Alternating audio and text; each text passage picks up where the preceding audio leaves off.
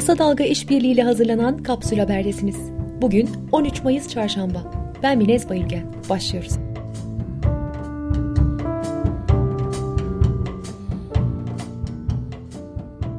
23 Nisan'da bir televizyon programına katılan İyi Parti Genel Başkanı Meral Akşener, PKK ve HDP'nin yan yana konumlanan iki yapı olduklarını söylemişti.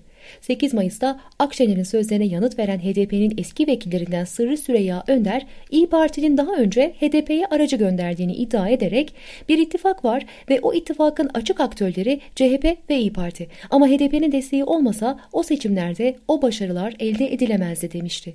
Önder ile Akşener arasındaki polemik dün de devam etti. İyi Parti lideri Önder'in iddiasını ispat etmekle zorunlu olduğunu söyleyerek şöyle konuştu. Bizim PKK ile bağımız yoktur diyorlarsa bunu açıkça söylemeliler. Sosyal Güvenlik Kurumu yayınladığı özel genelgeyle COVID-19'u iş kazası statüsünden çıkardı.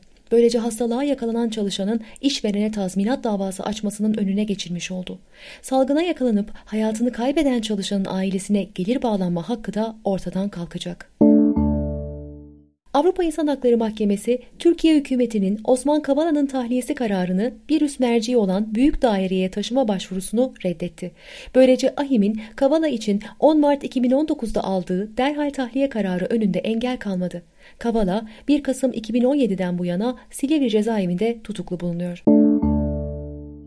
Akademetri Araştırma Şirketi'nin toplumun koronavirüse bakışı araştırmasına göre gönüllü karantina sürecinde simit en fazla özenen yiyecek olurken dışarıda tüketilen kahve çeşitleri en fazla özenen içecekler olarak öne çıktı. İstanbul Büyükşehir Belediyesi İstatistik Ofisi'nin verilerine göre Mart ayının son haftasında 2 milyon 493 bin 245 kişi sokağa çıktı. Bu oran nüfusun 16,1'ine tekabül ediyor. 27-30 Nisan tarihlerinde bu oran %30,5'lik artışla 3 milyon 251 bin 140 kişiye ulaştı. Bu da nüfusun %20,1'ine denk düşüyor. Sırada güncel COVID-19 verileri var. Cumhurbaşkanı Erdoğan, uzunca bir süre maske kullanımı, temizlik, zorunlu olmadıkça dışarı çıkmama ilkelerine uygun şekilde yaşamak mecburiyetindeyiz. Biz bu hastalığı bitirsek bile dünyadan silinmedikçe sürekli teyakkuz halinde bulunmalıyız dedi. Bakan Fahrettin Koca ise yeni vaka sayısındaki artış öngörülebilir sınırlarda. Toplam vakaların %70'i iyileşmiş durumda diye konuştu. Bugünkü yeni vaka sayısı 1704 ile toplam vaka sayısı 141.475 oldu. Son 24 saat içerisinde 53 kişi hayatını kaybetti. Böylelikle toplam ölüm sayısı 3894'e yükseldi. İzmir Tabip Odası İç Hastalıkları uzmanı Galip Berkan Dingiloğlu'nun koronavirüs nedeniyle hayatını kaybettiğini duyurdu. Dingiloğlu'nun ölümüyle İzmir'de COVID-19 sebebiyle hayatını kaybeden doktor sayısı 4'e yükseldi.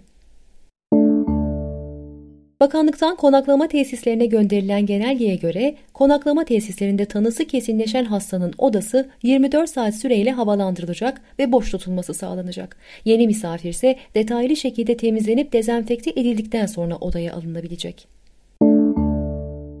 Sakarya'nın Akyazı ilçesinde yaşayan ve COVID-19 testi pozitif çıkan HA'nın yakın zamanda düzenlenen iftar ve mevlitlere katıldığını söylemesi üzerine 59 kişiye test yapıldı.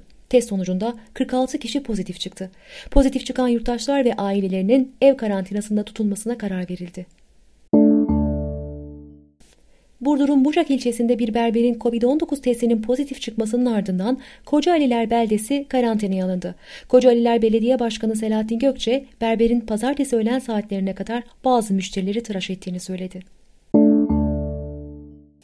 Rekabet Kurulu salgın sürecinde %600-700 oranında artışla rekabeti bozduğu tespit edilen 10 maske üreticisi ve satıcısı hakkında soruşturma başlatıldığını duyurdu. Sırada ekonomi ve iş dünyası var. ABD'nin saygın gazetelerinden Wall Street Journal, ekonominin üzerine salgının ağırlığı çökerken Türkiye döviz krizini önlemeye çalışıyor başlıklı bir haber yayınladı. Haberde Ankara'nın koronavirüs krizi başlamadan aylar önce Türk lirasını güçlendirmek için döviz piyasasında milyarlarca dolar harcadığını yazdı.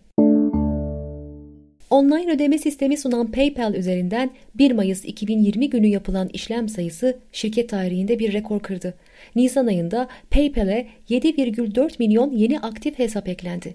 Geçmişte Türkiye'de de hizmet veren PayPal, Bankacılık Düzenleme ve Denetleme Kurulu'na yaptığı lisans başvurusunun reddedilmesi gerekçesiyle 2016 yılında pazardan çekilmişti.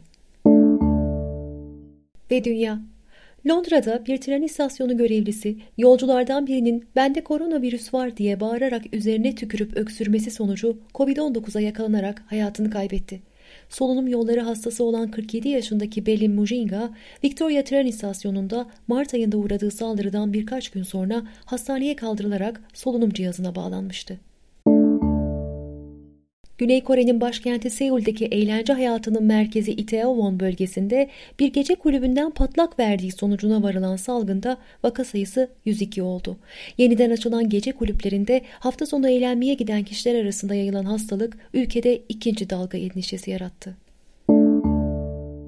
Sırada bir ekoloji haberi var. Rize'de Hemşin ile Çayeli arasındaki bal üretim ormanına kurulması planlanan bazalt ocağına yerel mahkeme karşı çıkmış, Danıştay ise bu kararı bozmuştu. Danıştay'ın bozma kararına rağmen Rize İdare Mahkemesi ilk kararında ısrarcı oldu ve bal ormanına bazalt ocağı yapılmasına bir kez daha izin vermedi. Şimdi de spor.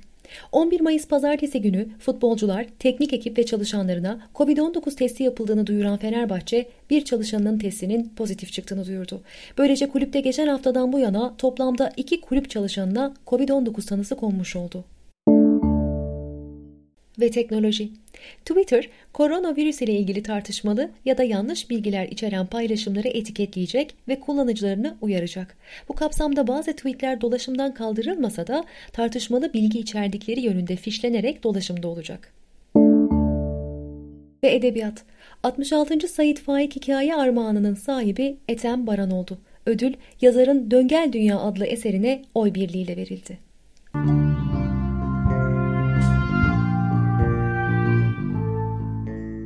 Kapsül'ün e-bülteninde sinema, podcast, kitap ve müziğe dair öneriler de var. Bu içeriklere ve daha fazlasına ulaşmak için Kapsül'ün e-bültenine abone olabilirsiniz. Günün sözüyle kapatıyoruz. İstanbul'daki bir kamu hastanesinde görevli hemşire Güher Serbest. Bilmediğimiz bir hastalıkla savaşmak bizim için çok zor. İnsanların pandemi bitmiş gibi davranmasına ve sokaklardaki yoğunluğa hayret ediyorum.